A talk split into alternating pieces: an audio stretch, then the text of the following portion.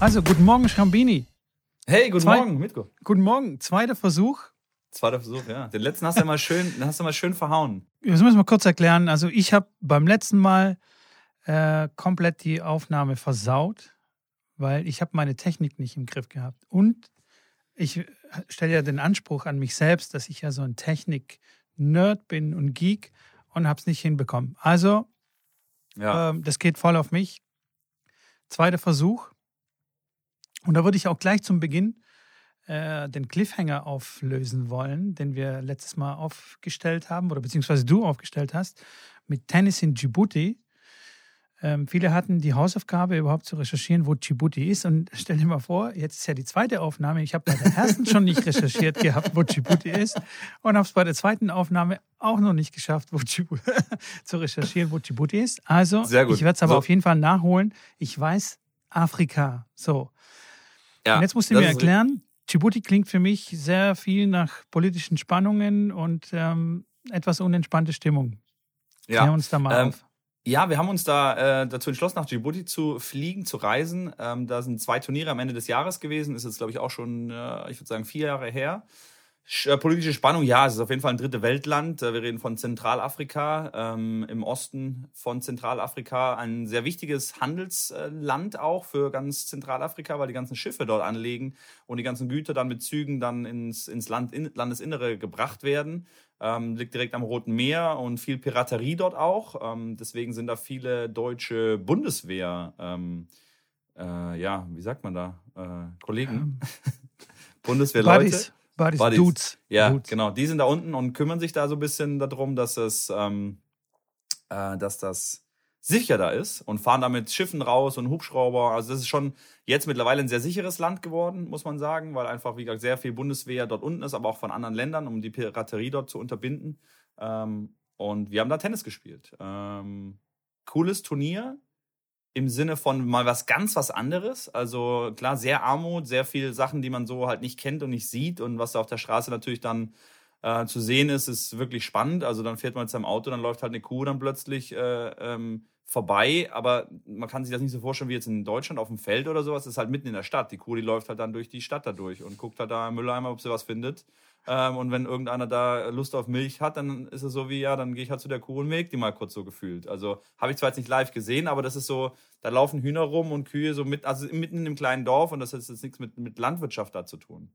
Ähm, natürlich sehr viele, sehr viele ähm, Obdachlose auf, der, auf den Straßen und alle betteln natürlich. Und sobald du halt irgendwo bist und die sehen natürlich, du bist Tourist, kommen sie zu dir. Ähm, aber aber äh, ja, war sehr, war sehr ereignisreich. Turnier, sehr spannend. Klar, äh, erstmal erstaunlich, dass sie da ein Turnier ausrichten können. War halt irgendeiner, der da Kohle hat äh, und hat dann gesagt, wir machen jetzt da zwei 15.000er Turniere. Die Bedingungen waren alles andere als normal. Also die Plätze sehr speziell, sehr viel Sand da drauf lag, ist ja direkt am, am, am Meer. Ähm, und viel, viel Sand und ähm, Partikel auf dem Platz. Hat auch Risse gehabt, der Platz. Äh, die Bälle waren, die wir bekommen haben, die, die, die ähm, äh, Trainingsbälle. Da hat man das Logo gar nicht mehr gesehen. Also die waren komplett wie die altesten Bälle, die du je irgendwie bei dir im Training genutzt hast. Die haben wir dann quasi als Trainingsbälle fürs Turnier bekommen. Wir haben uns dann neue Bälle gekauft, weil wir gesagt haben, wir können nicht jetzt mit so einem alten Graupen spielen und du kriegst einen neuen Ball und der ist komplett anders. Ähm, aber es war sehr, wirklich sehr, sehr, sehr, sehr spannend und sehr, sehr ähm, interessant. Wie war denn da so das Hotel, wo ihr untergebracht wart? Oder war das eine Das war Jugendherberge?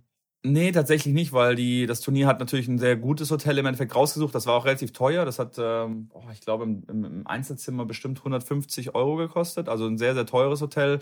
Dafür Okay. aber natürlich ähm, ein sehr, sehr, sehr, also ein ultra hoher Standard für, für Djibouti. Ich würde jetzt sagen, ein sehr ordentlicher Standard für, für deutsche Verhältnisse.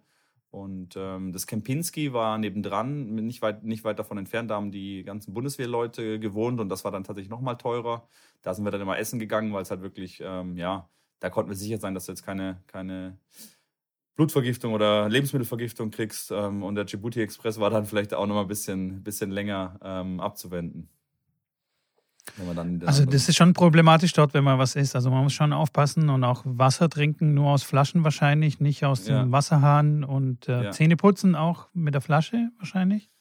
Ja, Wasser sollte man nicht, nicht äh, zu sich nehmen dort. Das sollte man definitiv vermeiden. Wie gesagt, da sitzt man öfters mal dann halt, ja, hat man Djibouti Express und muss dann halt regelmäßig auf Toilette. Das kann schon mal vorkommen.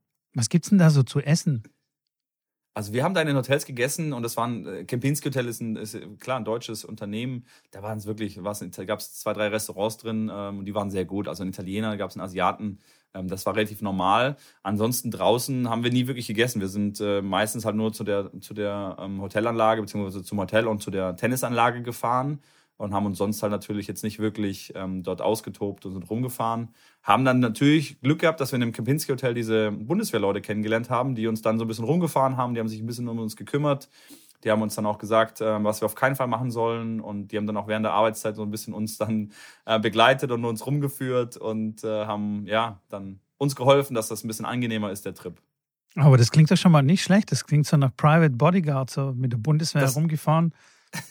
Top. Das war tatsächlich, das war tatsächlich auch ein bisschen so und äh, hatten dann auch dort einen Arzt äh, direkt, wo wir die Telefonnummer bekommen haben, dass wenn wir irgendwelche Probleme hätten, die serious sind, dann sollen wir uns bloß nicht ins Krankenhaus einliefern lassen, weil ähm, klar, die medizinische Betreuung dort ist nicht, nicht die beste. Und das Interessante ist in Djibouti, wenn du eine Verletzung hast und ins Krankenhaus gehst, dann solltest du vorher irgendwo bei einem äh, bei so einer Station vorbeifahren, wo man die Utensilien kaufen kann, die der Operateur oder die der medizinische Fachangestellte braucht, um dich zu versorgen. Die musst du selber kaufen und mit dem gekauften äh, Verbandsmaterial und was ist, was du halt sonst noch brauchst für deine OP vielleicht auch, musst du erstmal selber einkaufen gehen, um dann dann im im Krankenhaus damit äh, behandelt zu werden. Also sehr skurril, sehr einzigartig und besonders und äh, ja, geht halt, geht halt in so, solchen Ländern halt auch nicht anders.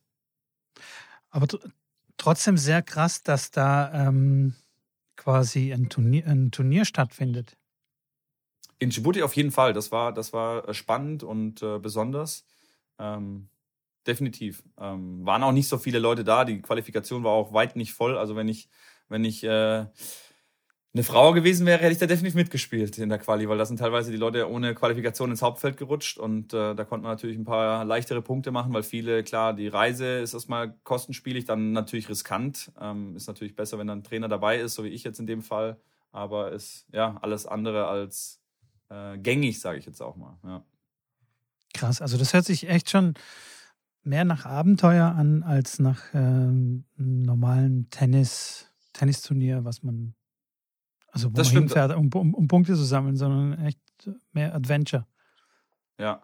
Nee, das stimmt. Also das war auf jeden Fall ein Adventure. Man muss äh, sagen, das hat man mitgenommen als, als wirklich auch als Erfahrung. Natürlich wollte man auch hinfahren und Punkte gewinnen. Wir sind zweimal, glaube ich, ins Halbfinale gekommen, äh, leider nicht, nicht drüber rausgekommen. Aber das war wirklich schon sehr, sehr spannend und ähm, werde ich auf jeden Krass. Fall in Erinnerung behalten. glaube ich dir, glaube ich dir sofort. Schavini, äh, ich habe ähm, bei dir auf dem Instagram-Account gesehen, dass du erstens irgendwie Vorhand mit zwei Fingern spielst. Weiß nicht, was das soll. ähm, und vor allem, dass du auch schon draußen gespielt hast. Also wir haben gerade ja. mal irgendwie Anfang März. Man muss bedenken, äh, letztes Jahr um die Jahreszeit war noch nicht mal Lockdown. Also da waren wir noch richtig schön in der Halle drin. Erst ab dem 13. März ähm, kam die Bestätigung, okay, wir gehen jetzt in den Lockdown und ab dem 15.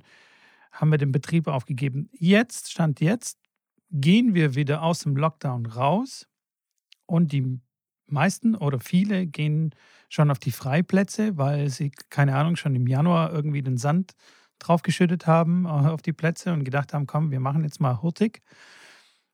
Und du hast schon draußen gespielt. Ich bin ein bisschen neidisch, ähm, Tatsächlich. Erzähl ja. mal, wie war's? Äh, ja, sehr cool. Also sehr, sehr äh, spannend, interessant. Natürlich ähm, wieder nach so langer Zeit. Ich habe seit einem halben Jahr keinen Schläger mehr in der Hand gehabt, äh, besonders. Und ähm, hatte riesig Spaß gemacht und lief tatsächlich besser als gedacht. Also aber ein paar Bälle sind über den Zaun geflogen. Ja, ja tatsächlich, ja, das habe ich schon erzählt. Aber dann natürlich bei der Rückhand, weil ähm, da bin ich leichter anfällig für auch mal einen, der äh, mal etwas unsauberer getroffen wurde. Ja, aber komm, du blockst doch nur die Rückhand. Wie kannst du dann über den Zaun schießen? Also das geht doch nee, gar nee, nicht. Nee, Also ich, ich habe mit da jemanden gespielt, der äh, sehr ordentlich auch spielt. Ähm, der ähm, stand aber auch tatsächlich, der ist 50, um die 50 rum war aber auch äh, Nummer eins im Doppel bei den, bei den äh, 50ern in der Welt. Und äh, so Carsten Brasch, seine, seine ähm, Garde quasi, die spielen auch zusammen im Team. Und da haben wir richtig auf den Ball draufgehauen. Und es war cool, hat echt riesig, riesig Spaß gemacht, aber wir haben dann auch regelmäßig Pausen eingelegt, weil wir einfach auch äh, uns natürlich verausgabt haben und ne, diese typische Tennis-Fitness ist erstmal wieder dann anzutrainieren, weil Leute, die dann joggen gehen oder die wirklich eine gute Ausdauer haben, ich kenne es von vielen Fußballern, die dann Tennis spielen. Wenn die dann äh, fünf Minuten Tennis spielen, dann sind die platt, weil sie dann nicht mehr, weil sie dann nicht mehr können und weil die typische Tennis-Ausdauer einfach eine andere ist, mit schnelleren Antritten, Sprints und, und ganzen Körper ist voll im Einsatz die ganze Zeit. Ja. Und Rückhand ist wie gesagt manchmal einhändig, manchmal beidhändig, manchmal Slice, manchmal gar nicht. Am besten gar nicht. Am besten gar nicht, immer, umlaufen. Am besten gar nicht, weil ich Vorhand spiele, genau. Aber wenn es so ist, dann ja, ja. Aber wie gesagt, wenn ich durchziehen muss, dann kann es schon mal vorkommen, dass er woanders hinfliegt, als ich will. ja, aber du hast recht, ey, drau draußen die ersten zwei, drei Sessions finde ich immer auch extrem anstrengend.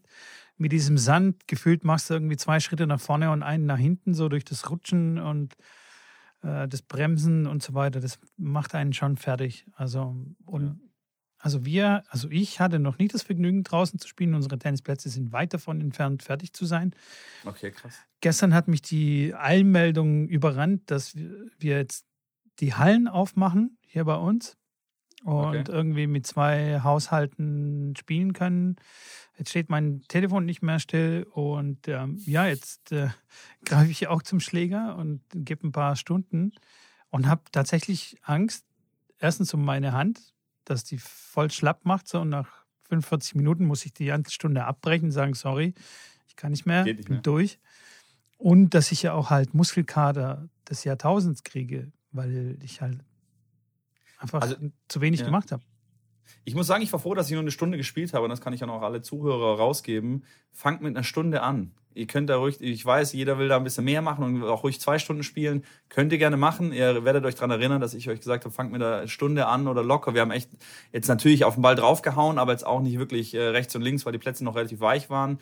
Ich habe am nächsten Tag, klar, vor allem meine Hand schon gemerkt, an den typischen Stellen, wo ich Hornhaut hatte, hat sich schon so ein bisschen, ja, was Rotes abgezeichnet. Ich hatte jetzt keine Blase zum Glück, aber wie gesagt, alle, alle ähm, äh, Strukturen erstmal langsam wieder da anpassen und ich war froh, dass ich jetzt nicht irgendwie vier Stunden am Stück äh, dann direkt äh, gespielt habe.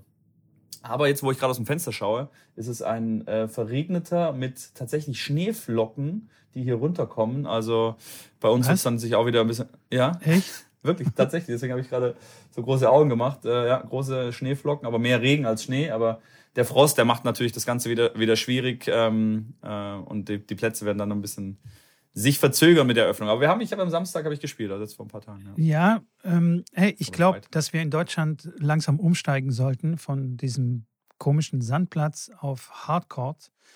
Und da können wir nämlich ganzjährig draußen spielen, weil es gab auch schöne Tage im Januar, es gab schöne Tage im Dezember. Es gibt, also ich glaube, die Wintersaison können wir echt, äh, ja, total gut. Wir können die total minimieren und wenn es draußen 5 Grad hat, kannst du locker spielen. Oder hey, wir haben Touchtennis draußen gespielt bei 1 Grad und es ging. Wenn du dann, ja, klar, du, da gibt, wenn da du dann warm bist, dann ist es, ist es cool. Und wenn es regnet, ja. dann hast du diese, kennst du diese Riesenschwämme, dann saugst du die Pfützen auf, dann hast du diesen übergroßen das Fensterabzieher. Mit sondern Roboter. Ja, mit dem über, mit dem, nein, mit dem übergroßen Fensterabzieher. Ja, mit dem, das ist, ja. das ist das, das ist wie so ein Schleppnetz, aber halt mit einem, genau, mit einem ja. Kannst aber auch mit beidem arbeiten. Abziehst. Mit Schwämmen willst du einen Hardcore trocken kriegen? Ja gut, also dann so lade ich herzlich ein. Nein, diese Riesenschwämme. Yeah. Diese Riesenschwämme. ja, wie groß sind die Riesenschwämme? Das sind so Schaumstoffdinger, keine Ahnung, wie eine Matratze. Und du ziehst die Matratze hinter dir dann her? Ja, genau. Und dann kannst du die dann ausdrücken. Ah, ja, klar. Kennst du nicht? Das habe ich ja noch nie gehört. Nee. Das haben die in Florida überall gehabt. Plötzlich haben hab die die Dinger da ausgepackt und dann haben sie die, die Pfützen halt so aufges ich das aufgesogen. Mit kleinen, ja.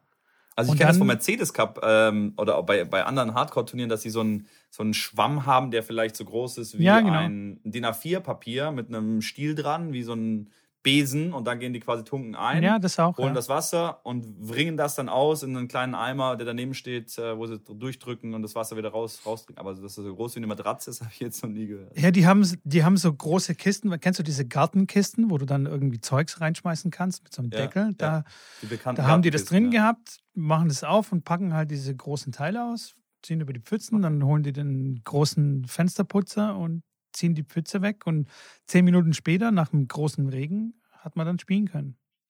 Hier okay. musst du warten, bis der Sandplatz und dann kommt der Platzwart und schickt dich dann wieder runter und schimpft mit dir, gibt dir Platzverbot zwei Wochen lang.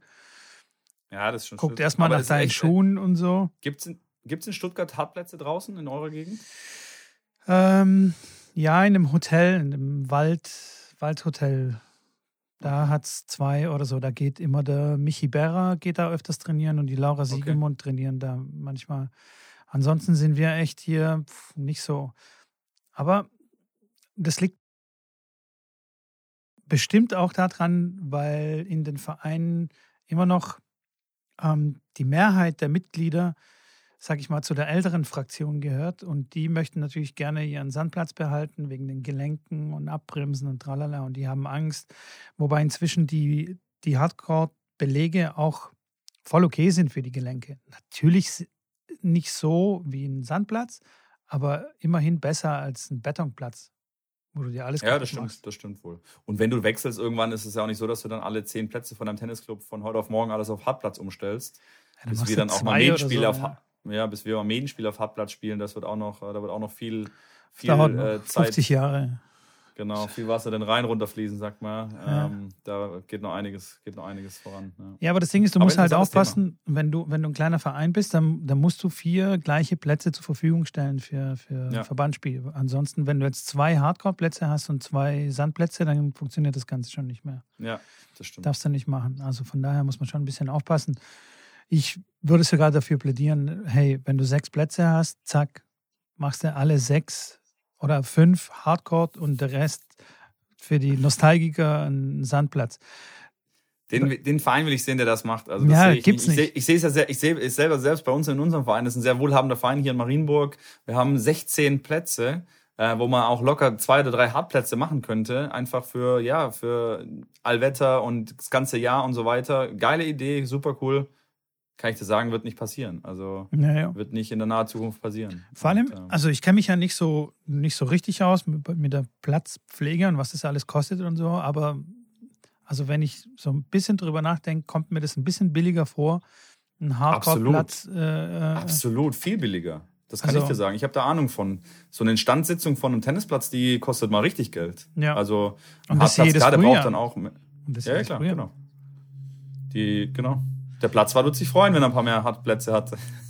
da wischt er das Laub einmal runter und muss vielleicht alle fünf Jahre die Linien mal nachmalen. Ja. Aber das, da hätte ich schon fast wieder Bock drauf, so ein paar Linien nachzumalen, anstatt irgendwie den Platz aufzubereiten. Ja, voll gut. Und jeder, der noch nicht auf dem Hardcore-Platz gespielt hat, der weiß nicht, was ihm entgeht. Also Hardcore-Spielen ist mega gut. Also ja. ist für mich der beste Platz, beste Feedback, Ach, come on, was wackelst du da mit dem Kopf?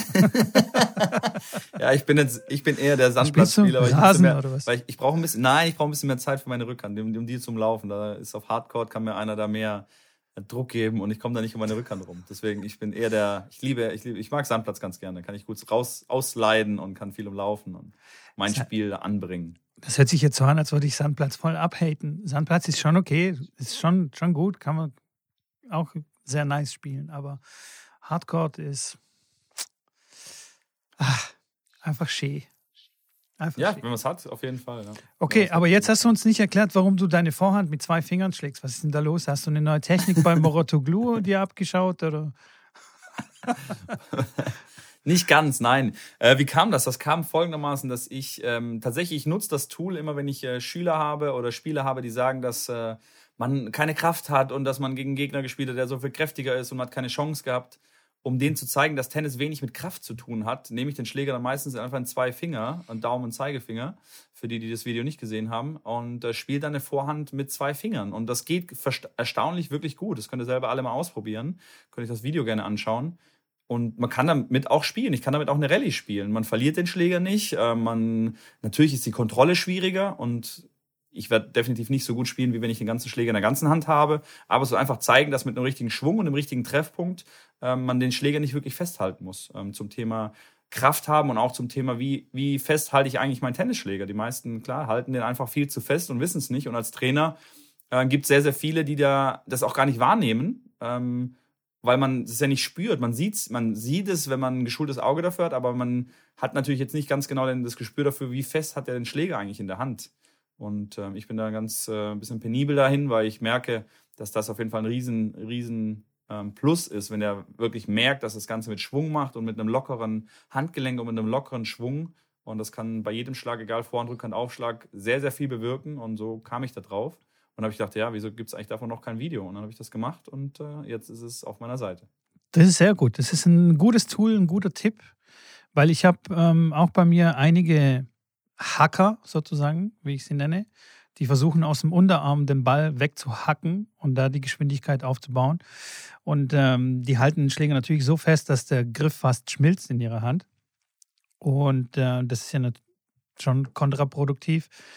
Man sieht es ja auch an dem Griff von Nadal. Er hebt ja auch den Schläger ziemlich weit unten. Also ich, ich glaube, sein kleiner Finger ist äh, gar nicht mehr auf den Griff drauf. Also ganz fast nicht.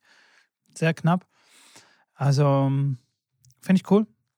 Gucke ich mir ab. Kopiere ich. Copycat. Ja, Copycat. Das aus. Mach, mach, das ruhig mal und taggt mich dann gerne, wenn ihr das bei Instagram hochladet. Ich schaue mir das gerne an und äh, helfe euch dabei. Bevor ich jetzt ein Video auf Instagram mache, wie ich eine Vorhand durchschwinge, muss ich erstmal 25 Kilo abnehmen, äh, Lockdown, Lockdown-Kilos abnehmen. Ja, ist echt krass, hatten wir schon darüber gesprochen, dass du echt zugenommen hast. Äh, ich habe tatsächlich, ich habe mich ganz gut gehalten, muss ich sagen. Wir, wir reden nochmal, wenn du dann 40 bist. Wenn wir dann Folge 4300 von Tennisplausch aufnehmen, dann äh, du deinen 43. Das, feierst, dann reden wir nochmal darüber. Und der 36. Lockdown dann kommt. Genau, und du Kinder hast und äh, Familie ja. und dann bin ich gespannt. Okay. Okay, okay, okay. Ja, ich auch, ich auch. So, ähm, apropos Moratoglu, ich habe ja jetzt den Moratoglu, äh, äh, nee, Moratoglu heißt er. Nur manche machen sich äh, im Internet ein bisschen über ihn lustig und nennen ihn Murat Toglu. Ähm, der kriegt jetzt gerade so ein bisschen sein Fett ab, ähm, weil er auf Instagram Videos postet mit Techniktipps und Tricks und die kommen nicht immer so gut an. Also die Mehrheit sagt, hey, top, Patrick, yeah, best Coach ever. Aber es gibt auch ein paar, die sagen, hm, wir sind da ganz anderer Meinung. Wie, wie, wie siehst du da die Sache? Das stimmt, ja, das habe ich auch mitbekommen. Ich bin froh, dass es äh, sowas über meine Videos jetzt noch nicht äh, gab. Ähm, aber kann auch noch kommen, wer weiß. Wenn Tennis ewige Liebe mal von meinem Video äh, ähm, sieht, wenn mein Video sieht, ob sie dann auch was anderes sagen, andere Meinung sind. Ähm, aber ich glaube nicht, tatsächlich in dem Fall. Aber ähm, ja, mit, mit, Murat ist da sicherlich, äh, geht einiges äh, äh, da gerade los, weil er ja so einem Junior gesagt hat, wie man aufschlägt. Ähm, aus der, aus der ähm, Position mit den Füßen, wo er beide Füße quasi am Boden hält, mit der sogenannten Plattformposition und erklärt ihm da, wann er den Ball hochwerfen muss und wie viel Zeit er da braucht. Und das war auf jeden Fall auch von aus meiner Sicht etwas fragwürdig. Hat für den kleinen Jungen vielleicht geholfen, deswegen halte ich mich da ein bisschen zurück mit äh, zu schneller, zu harscher Kritik, weil ich kenne den Jungen nicht. Der war 17 und hat einen sehr guten Ball gespielt. Ähm, und die Aufschlagbewegung sah an sich nicht schlecht aus, muss man ganz ehrlich sagen. Ich kenne den Hintergrund nicht, trotzdem sage ich, dass es in, aus der Hinsicht Kritik ähm, ja, sich eingeholt hat, weil man einfach sehen muss, dass so viele Leute da zuschauen und wenn die breite Masse der Zuschauer, das sind keine 17-Jährigen, die auf Grand Slams spielen, die ist die breite Zuschauermasse, sondern der 0815 Autonomalverbraucher vom Anfänger bis zum Fortgeschrittenen, bis zum ja auch besser Fortgeschrittenen, der schaut sich das an, will das vielleicht nachmachen und das würde komplett in die falsche Richtung führen. Ähm, und deswegen, glaube ich, hat er den, ja, den Shitstorm so ein bisschen bekommen, äh, weil es einfach für die breite Masse einfach ein, ein, falsches Signal ist. Also für den Kleinen mag das richtig sein, ähm, aber insgesamt für, für das, wie es halt ankommt bei den, der hat ja keine Ahnung, wie viele hunderttausend Follower, glaube ich, dass es definitiv missverstanden werden kann und die Leute das dann so machen und wir Trainer es dann wieder ausbügeln müssen. Ähm, und die sagen, ja, aber der, der Patrick, äh, hier, der, der Murat, der hat das gesagt und das muss ja richtig sein, weil der hat ja die besten, der hat die besten Spieler der Welt, äh, die er trainiert und er ist der beste Trainer. Ja. in der Tat. Ähm, wer so eine, eine, große Reichweite hat, ich glaube, das Video hat inzwischen irgendwie 200.000 Views oder über 200.000 Views, ist dann kann schon zum Problem werden dann für unsere, für die kleinen Fliegen wie, wie uns, ähm, kann es zum Problem werden. Allgemein finde ich auch, ich glaube, die Berufssparte Ärzte zum Beispiel, ähm, die kriegen auch das Kotzen, wenn jemand in die ähm, in die Praxis reinkommt und er davor schon gegoogelt hat und eigentlich schon alles viel besser weiß als der Arzt und der Arzt sich dann fragt, okay, was willst du dann hier bei mir? Und so passiert es nämlich dann auch beim Tennistraining. Da kommen Leute dann zu mir, ja, ich habe aber auf YouTube ein Video gesehen. Ja, okay, geil. Dann trainiere mit YouTube, aber komm nicht zu mir, wenn du dann, ja, wenn du alles schon besser weißt. Also das ist so manchmal, klar ist es cool, wenn man viele Tutorials guckt, aber es gibt da leider auch echt viel Bullshit da draußen. Das stimmt und vor allem beim Tennis, glaube ich, ist es auch so, dass es für jeden Spieler auch einen anderen, eine andere Herangehensweise gibt. Wenn du jetzt mit Medvedev sagst, er soll eine Rückhand wie ein Joko spielen und die Vorhand wie ein Roger, dann wird er keine Murmel mehr treffen. Und wer, wer Nummer 850 der Welt und wird auf den Future äh, rumlungern. Das heißt, da muss man jedes Mal irgendwie individuell, individuell den Weg finden. Und das ist, glaube ich, das auch Interessante bei uns als, als Trainer, dass das einen guten Trainer ausmacht, zu sehen, was hilft der Person jetzt am besten. Und vielleicht ist es nicht der beste Weg generell, aber für die Person zugeschnitten ist es der beste Weg und dann muss man den gehen. Eben, ja. Das beste Beispiel hierfür ist, das habe ich glaube ich schon mal hier erwähnt, äh, Monika Seles, Seles, Seles, wie auch immer das, man das ausspricht, für die Jüngeren äh, unter euch. Es war eine Spitzenspielerin in den 90er Jahren, die hat auf beiden Seiten äh, Rückhand gespielt und es sah absolut abartig aus und sah auch echt nicht bequem aus und nicht entspannt und nicht elegant und so, aber sie war die Nummer eins der Welt und zwar ziemlich lange. Genauso wie Stimmt. Fabrice Santoron, der hat gespielt, bis er irgendwie 63 war, war er auf der Tour und hat, naja, nicht ganz 63, aber außer wie der Roger, über 40 irgendwie und ähm, war sehr erfolgreich. Und da gab es ja. bestimmt viele Trainer, die gesagt haben, also so kannst du nicht Tennis spielen. Das ist so, absolut, das ist kein Tennis. Absolut. Du musst auf jeden Fall Vorhand mit einer Hand schlagen und hier die Schleife machen und so und dann verlieren sich die Leute wieder in irgendwelchen Details. Ja, wenn du hier, oh ja, da musst du aber einen Millimeter zurückdrehen und dann hast du die Hammer-Vorhand. Alles Blödsinn. Alles der hat Beidhanding Slice auch gespielt, ganz bekannten Beidhanding Slice. Ja, äh, mega. Viel Staub und viel Schnibblerei und so weiter. Ja, ja das also sehr interessanter Spielertyp und cool. Ich habe auch die Chance gehabt, ihn kennenzulernen, tatsächlich in Paris äh, als er mit äh, Raonic äh, zusammengearbeitet hat. War jetzt vor zwei Jahren, haben die eine Zeit lang zusammengearbeitet. Und da war Raonic in Paris, um sich vorzubereiten. Und die haben einen Trainingspartner gesucht, der mit Raonic äh, auf Hartplatz dort trainiert, was dann nicht so ganz einfach war, weil die French Open hatten stattgefunden. Und dann habe ich einen französischen Spieler gehabt, den ich ganz gut kenne. Mit denen haben wir dann indoor in der französischen ähm, in der Halle dort trainiert bei der, bei der Federation und das war ganz cool. Da haben wir ein bisschen Chance gehabt, die beiden Jungs kennenzulernen und äh, war spannend auf jeden Fall. Sehr, sehr sympathischer und netter, äh, zuvorkommender Herr, kann ich nur, kann ich nur sagen. Älterer Herr. Ja, der, der ist ja mittlerweile ein bisschen älter, aber ja, trotzdem ja. immer noch. Ja, nee, das ist ein mega guter Typ, mega guter Spaß Typ. aufgelegt. Ja. Ich glaube, also damals mochte keiner gegen ihn spielen, weil seine Spielweise einfach so unangenehm war, so unorthodox, dass du da voll aus dem Rhythmus rauskommst. Und das kann ja auch sehr gefährlich sein. Also das, das, kann man ja dann auch zu einer Waffe machen. Er hat dann quasi seine Schwäche, nämlich die, sag ich mal, die fragwürdige Technik, hat er zu seiner Waffe gemacht. Er hat es erkannt. Frag, frag mal Monika Niculescu, Nummer 60, 50, 70 in der Welt, die seit Jahren in den Top 100 ist. Die kommt nicht ganz hoch, also ich weiß nicht, was ihr bestes Ranking war, aber ähm, die hat irgendwann, als sie Junior war, hat sie Vorhand Slice gespielt und hat gemerkt, ey, die Mädels, die kommen mit meinem Vorhand Slice gar nicht zurecht. Und dann hat sie sich gedacht, ey, warum soll ich jetzt eine Vorhand durchziehen, wenn die jedes Mal den Ball verschlagen, wenn ich eine Vorhand Slice spiele? Und so hat die angefangen, Vorhand Slice zu spielen. Und wenn ihr ein Match mal von der schaut, die spielt 90% Vorhand Slice. Rückhand ähnlich, auch irgendein Geschnibble. Ähm, und die kann auch Vorhand durchziehen, sieht ganz komisch aus. Wenn einer angreift, dann spielt sie, zieht sie auch mal durch und weiß ganz genau, wie sie einen Passierball spielt. Aber die spielt 80% Vorhand Slice. Und ist wirklich faszinierend. Und ich kenne Spielerinnen, die auch gegen sie gespielt haben, die gesagt haben, ey, das ist echt tough, der Slice hat Qualität, der ist lang, der ist, äh, der, der titscht nicht und klar, wenn es nicht auf Sand ist, dann rutscht er noch so durch. Boah, tough. Also ja, vor allem, ich weiß, dass die vor allem, man erwartet es ja auch nicht, dass jemand Vorhand Slice plötzlich dann spielt. Man trainiert das ja nicht. Nee, also welche null. Spielerin geht zu, glaubst du, bei Murat äh, in der Akademie äh, sagt deine Spielerin, hey Murat, ich brauche jetzt mal einen, der Slice, der mir schön viel vor Slice spielt. und, und, ich muss es jetzt mal trainieren, weil ich spiele irgendwann mal vielleicht gegen Niculescu. Das ja. hilft dann für den Fall, aber für die 99 andere Spielerinnen, die im Jahr spielt, hilft es halt nicht, weil die spielen halt keinen kein Vorhand Slice oder so einen Vorhand Slice. Und generell, Slice ist ja im Frauentennis jetzt nicht wirklich ähm, ist nicht en vogue, nee. Vorhanden, nicht, nicht vorhanden. Es gibt wenig Spielerinnen, die einen sehr, sehr guten Rückhand-Slice spielen. Vorhand-Slice, wie gesagt, nur Niculescu. Ähm, und ich weiß, bei uns in der Akademie, wenn wir einen, einen Junge hatten, der ein ganz ordentliches Level hatte und der hat dann gegen Annika Beck gespielt oder gegen eine Top 100 Spielerin und der hat die ganze Zeit nur Rückhand Slice gespielt, der hat die Mädels kaputt gemacht, weil die sind irgendwann verzweifelt daran, weil es irgendwie so tough ist für die, dann so tief unten den Ball wirklich hochzuziehen. Wenn die Slice zurückspielen, ist es eh, wird es eh dann teilweise kurios, was dann zurückkommt weil die einfach gerne draufhacken, muss man ja ganz ehrlich so sagen, das ist ja gar nicht böse gemeint, sondern die stehen einfach sich gerne hin und hauen auf den Ball drauf. Auf so einen tiefen Slice ist halt schwer drauf zu hauen und ähm, ja. da fehlt vielen so die Anpassung, weil es auch einfach, ja, ich würde es auch meiner Spielerin, ich habe es meiner Spielerin beigebracht, ja, aber generell ist es ja eine Sache, die so selten vorkommt, dass man es auch einfach irgendwie, ja, auch zur Seite schieben kann und sich um wichtigere Themen kümmern kann. Und wenn dann eine Gegnerin kommt, die einen Slice spielt, sagt, okay, gut, dann ist das Match halt wahrscheinlich eher gegen uns aber dafür sind wir in anderen Sachen sehr, sehr stark. Ja, das stimmt, ja.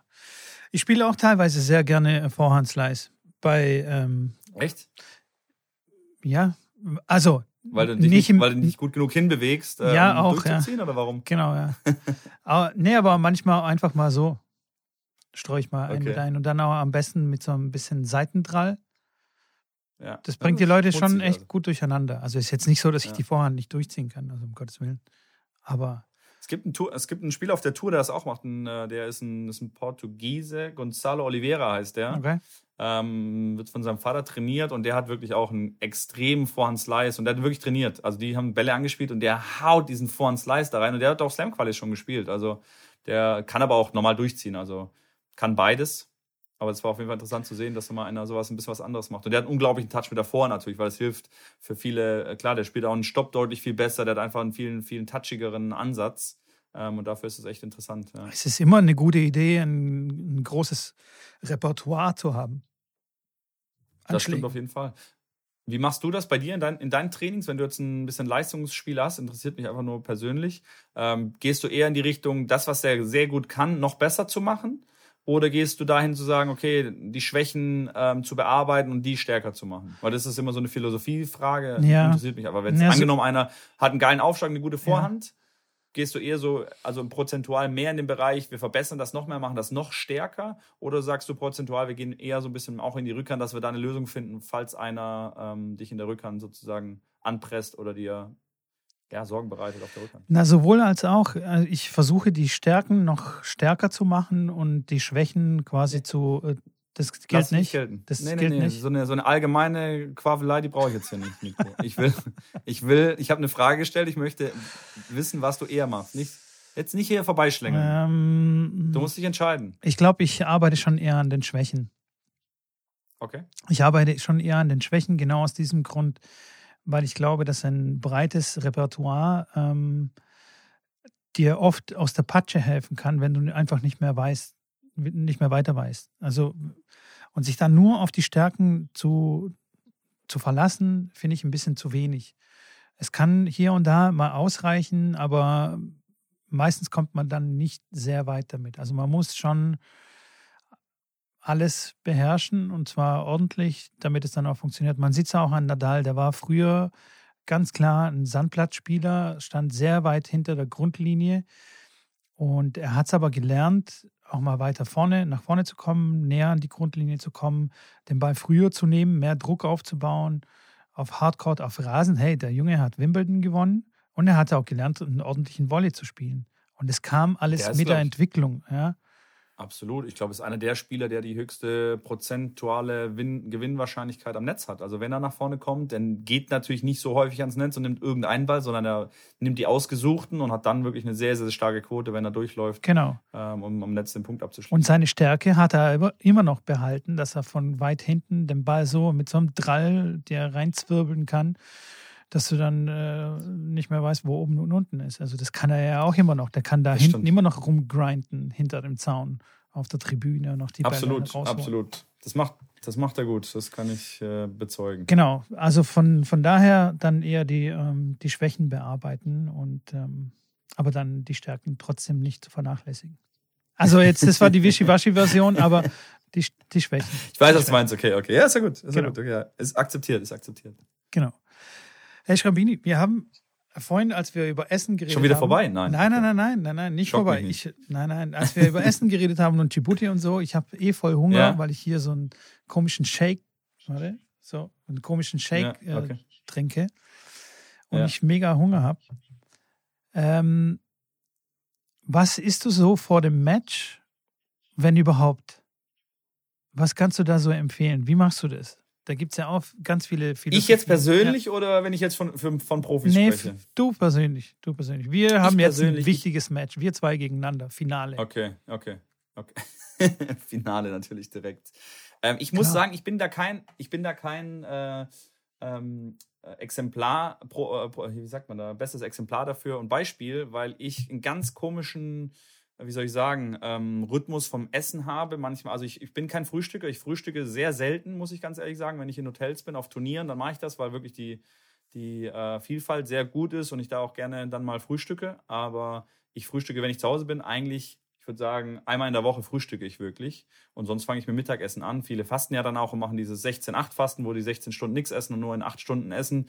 Das würde ich jetzt für mich auch so machen wollen, beziehungsweise ich sage jetzt einfach, ich mache das, aber ich mache es nicht bewusst deswegen, sondern ich mag einfach nicht frühstücken. Ich bin da nicht der Fan von. Ähm, und da ist auch jeder anders und das würde ich auch jedem Zuschauer, Zuhörer hier sagen. Jeder äh, reagiert anders und das, was für dich funktioniert, das macht das. Es gibt ein paar Sachen, die du auf jeden Fall nicht machen sollst. Klar, du sollst jetzt keine Pommes und äh, irgendwas Fettiges direkt vom Match reinknallen. Das weiß jeder im Endeffekt. Aber ob du jetzt ausgiebig frühstückst und dann wenig Mittag isst oder normal, wenn du nicht äh, frühstückst, ausgiebig Mittag isst, dann musst du gucken, wie passt dir das im Match und äh, im Training, ähm, um dann rauszufinden, was für dich gut ist. Ich für mich, wenn wir jetzt drauf kommen, das wollte ich nur kurz vorschießen, dass jetzt die Leute nicht sagen, oh, der Janik macht das, so, dann ist das für mich auch gut. Wenn wir jetzt ein Match haben, wie viel Uhr findet das Match denn statt? Das ist ein sehr wichtiger äh, Punkt. Hey, wir, wir sind auf so einem billigen Turnier, wo man drei Spiele am Tag absolvieren muss. Das heißt, das erste Spiel findet um, um 9 Uhr, um 9 Uhr statt. Habe ich auch schon gehabt, Okay, so und wir spielen Turniere. und, Ja. und wir spielen Finale dann, also wir spielen das dritte Match oder das erste? Ah, Mist, jetzt hasst er mich. Ja, Ja, das war der, die, Ja, das, war passt nix, nicht zusammen. Nee. Okay, sagen wir mal, Finale 15 Uhr. Finale 15 Uhr. Das ist eine typische Finalzeit, das gefällt mir. Ähm, ich würde, wenn jetzt 15 Uhr Finale ist, würde ich äh, wahrscheinlich ja nicht frühstücken, außer es ist Sonntagmorgens und irgendwie schönes Wetter und ich sage, hey geil, auf der Terrasse kann man jetzt schön ein Omelette sich, äh, ähm, sich machen. Also nicht auf der Terrasse machen, sondern auf der Terrasse dann essen. Ähm, und dann würde ich wahrscheinlich erstmal ja nichts frühstücken und würde dann ausgiebig Mittagessen, irgendwann gegen 12. Würde mir dann ähm, irgendwas machen in Richtung Nudeln, Richtung Reis, Richtung vielleicht ein, ja, ein Hühnchen, irgendwas Leichtes, gut Verdauliches. Ähm, dann essen, dass du genug Zeit hast zum Verdauen. Man sollte auf jeden Fall mindestens zwei Stunden vor deinem Match solltest du essen. Nicht, dass du dann die Hälfte wieder hochkommt. Aber da ist auch jeder anders. Manche Leute können eine Stunde vor dem Match wirklich viel essen und haben da gar kein Problem mit. Und würde dann vor dem Match nochmal einen Riegel ähm, essen. Ähm, darf ich hier Werbung machen? Hier. Äh, Dropshot-Riegel finde ich ganz cool, die schmecken lecker. Ähm, da esse ich immer noch ganz gerne einen vor und während dem Match und so komme ich dann ähm, perfekt vorbereitet ähm, für meine Verhältnisse in das Match und würde ich dann auf jeden Fall wegfegen. Ähm, hey, Also wir reden über ein Tennismatch, nicht Okay. über dein komisches Ping-Pong-Ding da. Ping Pong. Hey, Dropshot, äh, wenn ihr zuhört, äh, feel free to sponsor, ja, ist kein, gar kein Problem. ihr seid dann in bester Gesellschaft mit äh, Erdinger. Bald. Genau. Wolltest du ja klar machen, Genau. Erdinger. Ja, ja, ich bin schon in Gesprächen. Du bist schon in Gesprächen, sehr gut, fantastisch. Ja. Ja, bin ich voll, voll bei dir. Ich, äh, wie wie wär's, wenn du morgens spielen müsstest? Dann würdest du gar nichts essen davor. Also, Doch, auf jeden Fall. Also wenn ich jetzt Ja? morgens um neun ein Match habe, auf jeden Fall. okay. Ähm, wenn ich jetzt morgen Medienspiel habe, was ja um neun meistens anfängt, ich spiele dann ähm, erste Runde angenommen. Ich würde auf jeden Fall mindestens um sieben aufstehen, also zwei Stunden auf jeden Fall. Man sagt eher so zweieinhalb bis drei Stunden vorher sollte man aufstehen. Ähm, ich mag jetzt nicht so gerne früh aufstehen, äh, hatten wir schon das Thema. ähm, und deswegen würde ich eher so gegen, ja, Viertel vor sieben äh, aufstehen, dass ich spätestens um sieben dann stehe. Würde dann auf jeden Fall was Kleines essen. Ähm, und wenn es nur ein, ich mache mir ganz gerne einen, einen Joghurt mit, äh, mit Haferflocken, ein bisschen Müsli, ein bisschen ein paar Früchten, ein paar äh, gefrorenen ähm, Waldfrüchten, sowas esse ich ganz gerne. Chiasamen kommen da noch rein, also ein bisschen was in die Richtung. Aber auf jeden Fall das, was du im Magen hast und dann, wie gesagt, ein Riegel vor dem Match, das ist dann gut genug. Okay. Aber auf jeden Fall nicht mit dem, leer, nicht mit dem leeren Magen spielen, das wäre sehr, also jetzt gegen dich, ach stimmt, ja, ich spiele ja gegen dich gut, dann bräuchte ich jetzt auch nichts essen, aber jetzt generell, wenn ich mich jetzt wirklich auf ein wichtiges Match vorbereite, dann würde ich schon auf jeden Fall gucken, dass ich was im Magen. Okay. Und Da bin ich, da bin ich das komplette Gegenteil. Drei Kaffee. mm, Drei Kaffee. Auf leeren Magen? Auf leer, ja, natürlich auf leeren Magen. Und dann gehe ich auf den Platz, putze den Gegner weg Und dann kann ich so zehn, halb elf, esse ich dann schon zum Mittag. Also okay. das geht gar nicht bei mir dann, dass ich davor was esse oder frühstücke oder so. No way. Und auf Lernen. Hat das jetzt mit deiner Form aktuell zu tun oder generell, meinst, du? Ähm, generell, also, also ich, ähm, ich esse morgens äh, nichts. Okay. Schon lange. Ist das ein Trainer? Ist das ein Tennistrainer? Ist das eine Tennistrainerkrankheit? Weil wir hatten ja schon mal über den Rhythmus gesprochen ja. und ich klar, wenn ich Training gebe, kann es ja mal sein, ich komme um neun oder zehn Uhr abends nach Hause. Das ist ja nicht untypisch, ja. vor allem dann im Winter, wenn du in der Halle spielst. Dann esse ich abends noch was, weil ich stand dann sechs Stunden auf dem Platz, habe nichts gegessen. Dann esse ich dann abends noch was um zehn, was jetzt auch nicht sonderlich großartig wahrscheinlich für deinen Organismus ist. Und ich gehe dann auch nicht vor zwölf oder eins ins Bett. Und dann ist wahrscheinlich auch klar, dass ich jetzt nicht morgens um acht Uhr wieder Monster Hunger habe, um zu frühstücken. Wenn jetzt die anderen Familien, so der normale Normalbürger würde ich jetzt sagen, der isst eher gegen 18, zwischen 18 und 20 Uhr sein Abendessen und nicht erst um 22, 23 Uhr, dann hat der wahrscheinlich auch drei Stunden wieder früher Hunger. So kann ich mir das sicherlich irgendwo auch herleiten und erklären, dass wir Tennistrainer, wenn ich das jetzt von dir höre, ähm, an dich die Frage, glaubst du, das ist ein Tennistrainer-Phänomen? Nee, glaube ich eher weniger. Bei mir kommt es noch von früher, als ich mehr Culpa äh, ein Raucher war. Da habe ich, äh, das okay. war mein Frühstück, Zigarette und äh, Kaffee. Jetzt habe ich die Zigaretten, lasse ich seit vielen Jahren weg und habe nur noch den Kaffee. Glückwunsch. Äh, danke. Bin auch stolz auf mich. Auf jeden Fall ähm, Kaffee und auf leeren Magen. Und ich habe wirklich sehr gute Erfahrungen gemacht auf leeren Magen, körperliche, also hohe körperliche Anstrengungen zu absolvieren. Das, das funktioniert sehr, sehr gut, weil sobald du irgendwie ähm, Kalorien in, in den Magen reinschiebst, schüttet der Körper Insulin und wenn Insulin ausgeschüttet wird, werden die Wachstumshormone gebremst, beziehungsweise wird die Produktion der Wachstumshormone ähm, gekappt und mhm. dann geht nichts mehr. Und sobald Insulin im Körper ist, wird man müde und dann kennt man ja so Zucker hoch, runter und so weiter und so fort. Deswegen, ich habe da wirklich sehr gute Erfahrungen gemacht. Es ist nur eine, eine kurze Umgewöhnungszeit, braucht es von ungefähr ja. einer Woche und dann funktioniert das wunderbar. Total. Und ich bin okay, so krass. klar im Kopf, also wirklich, ähm, wenn du keine Kohlenhydrate gegessen hast. Das ist wirklich unglaublich. Ich kann. So, ich glaube dir das. Ich glaube das. Ich würde das jetzt nicht empfehlen für Leute, aber nein, das der, ist keine der Mensch Empfehlung. ist, ein, ist ein, An, ein, Anpassungs, ein Anpassungstier und der kann sich da an solche Situationen definitiv anpassen. Ähm, manche, manche andere die können definitiv, also Janik Mahn zum Beispiel, der muss essen. Der muss auch vor dem, der, der, der findet es immer lustig, wenn ich jetzt, äh, wenn wir reisen und wir dann irgendwie zwölf Stunden unterwegs sind, dann äh, hat der, kriegt der Bauchschmerzen und muss unbedingt was essen. Und ich kann dann einfach sagen, ja, ich habe jetzt, ich hätte ein Hungergefühl, ich könnte was essen, aber ich kann jetzt auch nochmal fünf Stunden ohne essen. Das wäre für, mich gar nichts. Ähm, das findet er immer sehr spannend. Da ist auch jeder anders auf jeden Fall. Ja, es gibt auch Leute, die werden richtig nervös. Also die werden nervös und sauer, weil sie kein Essen jetzt haben, weil jetzt ihre Essenszeit ist. Und dann gibt es dann Ärger. Aber ja, ja, also man kann, jeder kann es so für sich herausfinden, was, was für ihn am besten funktioniert. Und da kann man schon ein bisschen rumexperimentieren. Natürlich soll es jetzt kein, keine Empfehlung von mir sein. Das funktioniert sehr gut für mich. Muss, muss nicht für alle anderen ähm, funktionieren. Ich kann nur so viel sagen, dass ich, ich habe früher äh, sehr viel und sehr intensiv CrossFit betrieben. Okay. Ähm, und deswegen, weißt du, die ganzen Muskeln sind einfach runtergerutscht jetzt in den Bauch, jetzt während der Pandemie. Also das, äh, genau, und deswegen das Gewicht. Okay. Äh, aber da habe ich auch immer ähm, auf leeren Magen morgens ein richtig hartes Workout. Wer CrossFit nicht ja. kennt, kann gerne mal bei YouTube mal reinschauen, wie das aussieht. Also es ist schon, schon tough, sag ich mal. Knack, knackig. Ja, Nennen wir es mal knackig, ja.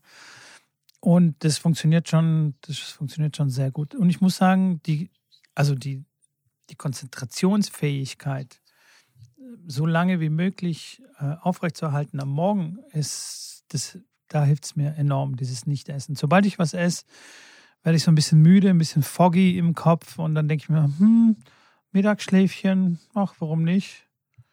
Geht. Das haben auch viele, das haben manche auch bei, wenn sie Gluten essen. Also meine Spielerin, Ja. die hat dann irgendwann angefangen, glu- glutenfrei zu essen, weil die Gluten so ein bisschen aufblähend sind und dann auch, dass du danach so in so ein Loch fliegst. Also sie hatte dann immer das Problem, wenn sie mittags äh, Nudeln gegessen hat und dann bei der zweiten Trainingseinheit war sie dann irgendwann, war sie durch, war sie mental und körperlich irgendwie durch und hat dann glutenfrei angefangen, hat ihr geholfen.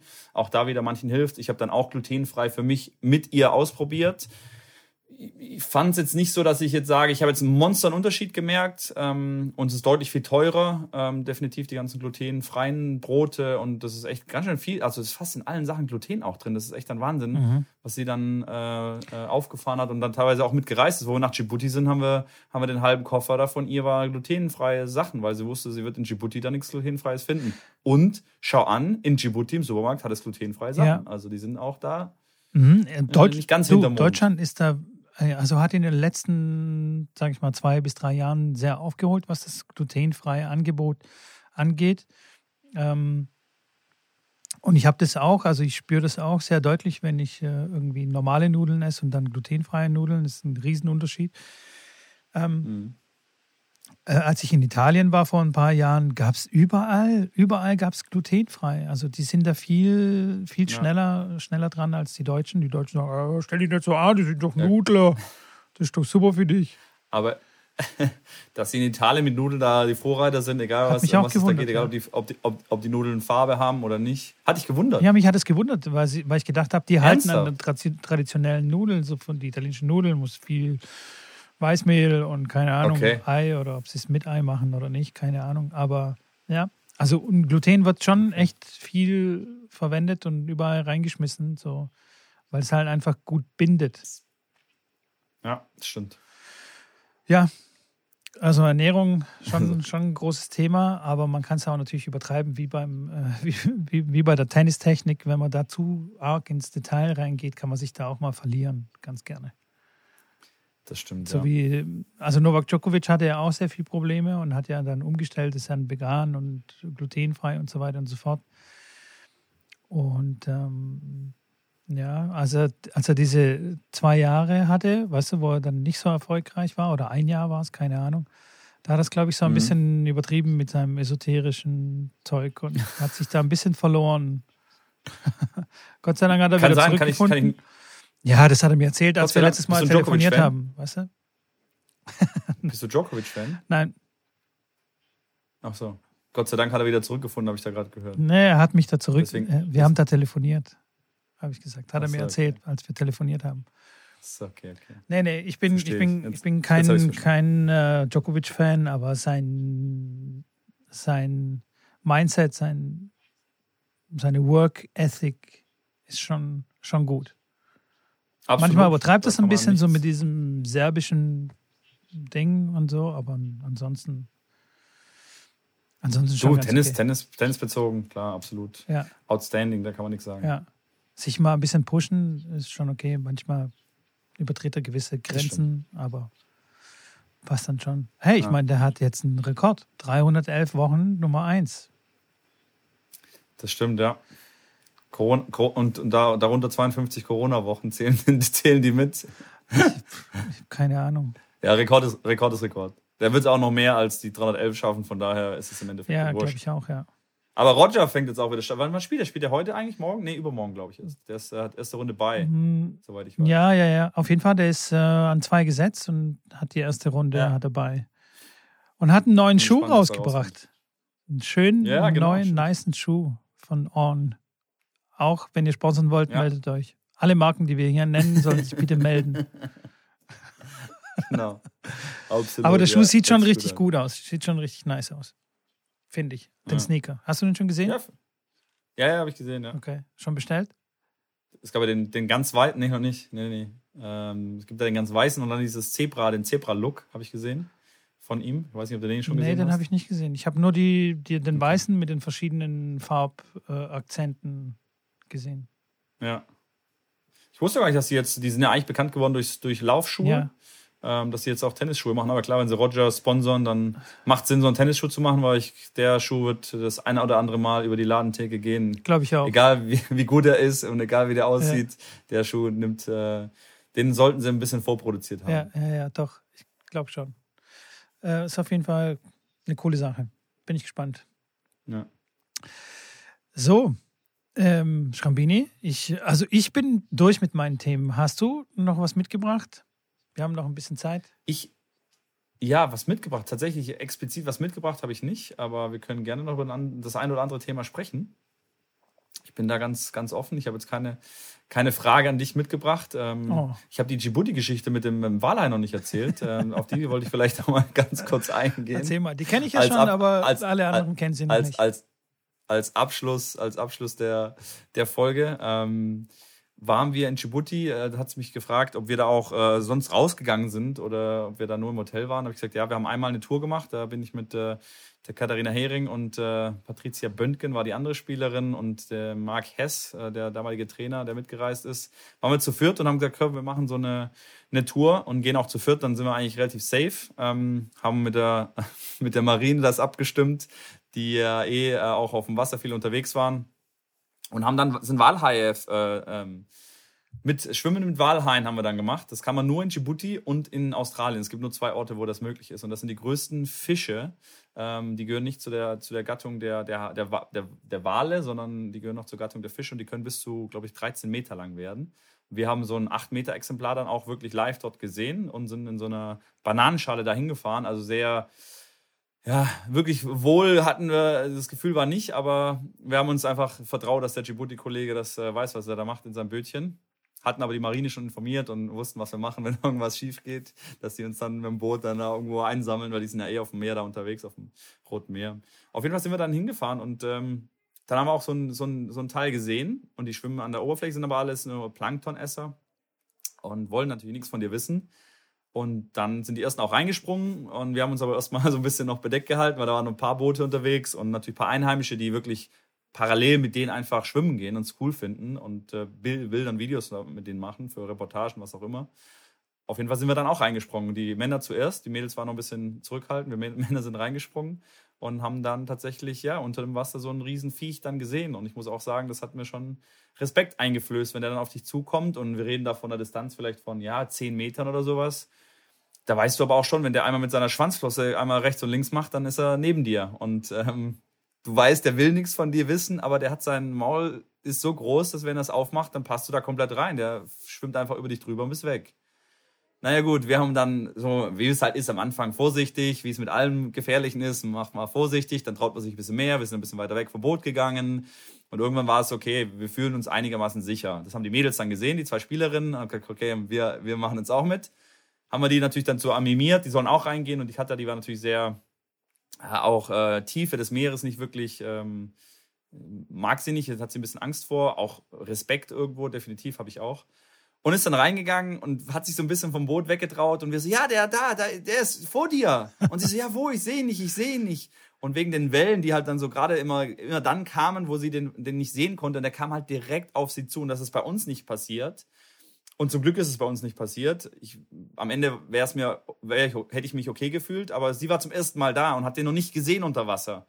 Und halt nur von oben vom, von dem kleinen Boot und hat dann ihre Taucherbrille und Schnorchel angehabt. Und ich so, geh runter, guck, der kommt auf dich zu. Und sie taucht runter und sieht im Endeffekt, also wirklich, das waren vielleicht noch, lass es zwei Meter sein, aber das war wirklich richtig, richtig nah bei, bei ihr und sie direkt Panik bekommen, hochgekommen, aus dem Wasser, die Brille abgerissen, äh, mit dem Schnorchel sich verschluckt, sich umgedreht und wie, also wirklich Todesangst gehabt und ist zum Boot zurückgeschwommen. Wir fanden es natürlich irgendwo lustig, weil wir wussten, okay, der macht ja nichts. Aber für sie war es wirklich ein, ein, ein schweres Drama. Wie gesagt, da gibt es auch Video, ein Video-Footage davon, ähm, äh, was ich natürlich nur präsentieren kann, wenn äh, ich die Einverständniserklärung habe von der Frau Hering. Ich weiß nicht, ob sie gerade zuschaut. Auf jeden Fall ähm, äh, war das äh, dann sehr, sehr spannend. Sie kam natürlich zum Boot, war ein Puls auf 240. Wir Jungs ein bisschen geschmunzelt und von da an war sie dann erstmal, okay, ich muss da jetzt nicht nochmal rein zu den, zu den, äh, zu den Tieren gehen. Ähm, war auf jeden Fall sehr, sehr spannend und ähm, ein, definitiv ein Erlebnis äh, von Djibouti, was ich auch, was ich auch mitnehme. Das ist aber äh, auf jeden Fall eine krasse Geschichte und ich finde es aber spannend, dass du als Trainer deine Spielerin so einer Gefahr aussetzt. und das ins offene Meer. Normalerweise das, das macht man es ja sowas nicht, ne? das darf man gar nicht äh, jetzt auf die leichte Schulter nehmen. Ich habe ja irgendwo auch eine Aufsichtspflicht. Ich meine, die Spielerin war zu dem Zeitpunkt 23, von daher ist sie alt genug, um selber eine Aufsichtspflicht für sich zu haben. Ähm, aber trotzdem als Trainer hat man da eine Mitverantwortung. Klar, wenn da was schief geht, dann werden die Eltern sicherlich ähm, auch auf mich zurückkommen. Trotzdem war das auch mit den Eltern abgesprochen ähm, in irgendeiner Form. Sie steht immer in sehr engen Kontakt und Austausch. Da war im Endeffekt jeder für sich irgendwo dort.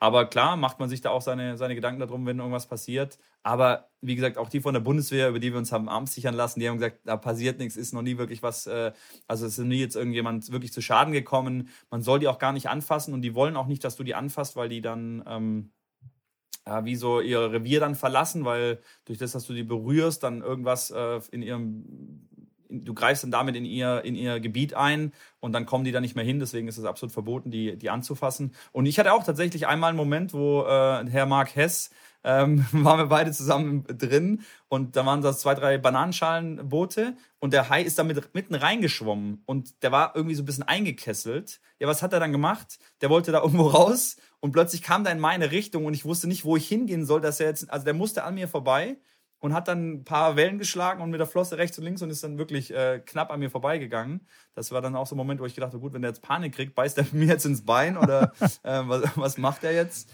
Ist dann alles gut gegangen und es war wirklich ein sehr, sehr ja, besonderes Erlebnis, weil die Viecher wirklich richtig groß sind und richtig äh, angsteinflößend. Aber danach am Ende war es wirklich dann auch schade, dass wir schon gehen mussten, weil dann die, ähm, die Wellen höher waren und wir mussten dann zurück, weil es war eine Stunde, Stunde Fahrt mit, der, mit dem Boot ungefähr. Ähm, ja, es war auf jeden Fall ein absolutes Ereignis und kann ich nur jedem empfehlen. Wer, wenn ihr nicht reingeht ins Wasser, ist auch okay. Vom Boot kann man die gut sehen und ist auch beeindruckend, weil die kommen dann mit ihrem Maul immer so hoch an die Oberfläche und holen ein bisschen Luft und gucken mal, was da, was da oben so abgeht. Aber ähm, wenn du reingehen kannst, spring auf jeden Fall rein und guck dir das von unten an. Sehr, sehr erstaunlich und spannend. Sehr cool. Ja. Mega. Wir haben angefangen mit Djibouti und beenden die Folge auch mit Djibouti. Dann ist es eine ganz eine ja. runde Sache. Ähm, was ihr auf jeden Fall noch machen könnt, wenn ihr uns noch nicht abonniert habt, dann abonniert äh, uns bitte, egal ähm, auf welchem Podcatcher ihr uns hört, so wie die Jugend heute sagt, Podcatcher. Ähm, okay, noch nie gehört. Ja, habe ich auch erst neulich gelernt.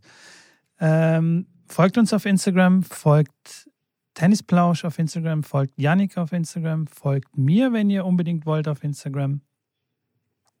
Was haben wir noch zu sagen? Ihr könnt uns natürlich auch schreiben. Wir haben auch eine E-Mail-Adresse und die lautet return at tennisplausch.de. Return wie der Return beim Tennis. Wer Schwierigkeiten hat, wie man schreibt, bitte googeln. Inwiefern jetzt? wie man Return schreibt. Ach so, ach so. ach so. Ich dachte, wer, wer, wer Schwierigkeiten hat. Äh, der kann sich dann natürlich auch bei Yannick melden, genau, oder bei Murat. Ja. Oder bei Murat melden. Nee, bei return.tennisplausch.de. genau. Also, dann würde ich sagen, wir verabschieden uns. Nächste Woche Mittwoch gibt es wieder eine neue Folge. Hört rein und bis bald.